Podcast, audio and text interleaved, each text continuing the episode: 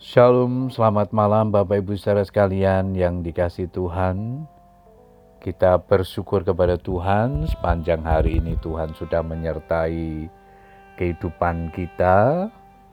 Dan malam hari ini kita berkesempatan kembali untuk berdoa dengan keluarga kita. Namun sebelum berdoa saya akan membagikan firman Tuhan yang malam ini diberikan tema kepenuhan di dalam Kristus Ayat mas kita di dalam Kolose pasal yang kedua ayat yang keenam. Kamu telah menerima Kristus Yesus Tuhan kita. Karena itu hendaklah hidupmu tetap di dalam dia.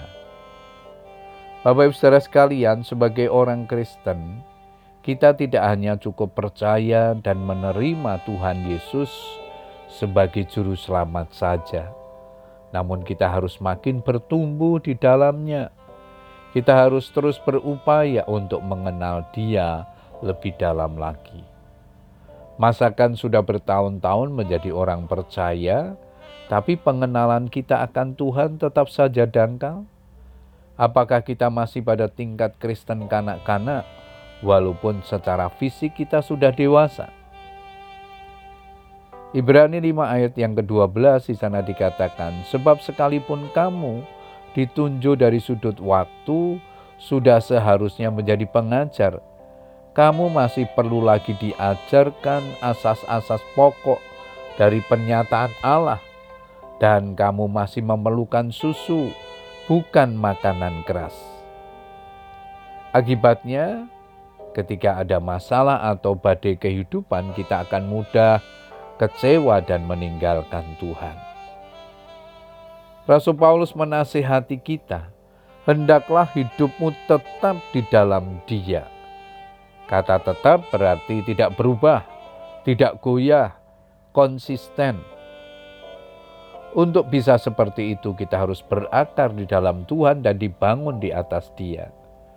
Pohon akan tetap kokoh apabila akarnya tertanam dalam di tanah. Semakin akar itu menembus jauh ke dalam tanah, semakin kuat tanaman tersebut. Akar selalu masuk ke bawah tanah dengan tujuan membangun dasar yang kuat. Begitu juga kehidupan orang Kristen yang tetap di dalam Tuhan, senantiasa karib dan melekat kepada Tuhan. Ia diibaratkan seperti pohon yang ditanam di tepi aliran air, yang menghasilkan buahnya pada musimnya, dan yang tidak layu daunnya, apa saja yang diperbuatnya berhasil. Mazmur 1 ayat yang ketiga.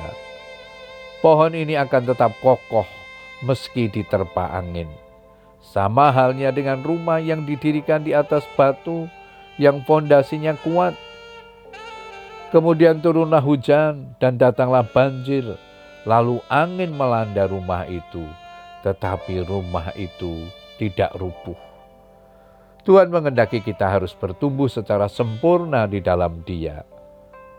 Efesus 4 ayat yang ke-13 di sana dikatakan, sampai kita semua telah mencapai kesatuan iman dan pengetahuan yang benar tentang anak Allah, kedewasaan penuh dan tingkat pertumbuhan yang sesuai dengan kepenuhan Kristus. Seseorang yang mengalami kepenuhan hidup di dalam Kristus akan selalu rindu bersekutu dengan Tuhan dan firman-Nya, giat melayani Tuhan, dan hidupnya menjadi kesaksian bagi banyak orang.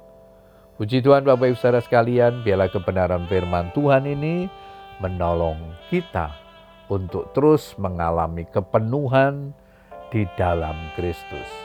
Mari kita bertumbuh, mari kita semakin mengenal Tuhan lebih dalam lagi, sehingga pengenalan kita akan Tuhan akan semakin mengokohkan iman kita, membuat kita teguh dan setia mengikut Tuhan sampai kita berjumpa dengan Tuhan. Selamat berdoa dengan keluarga kita, tetap semangat. Tuhan Yesus memberkati kita semua. Amin.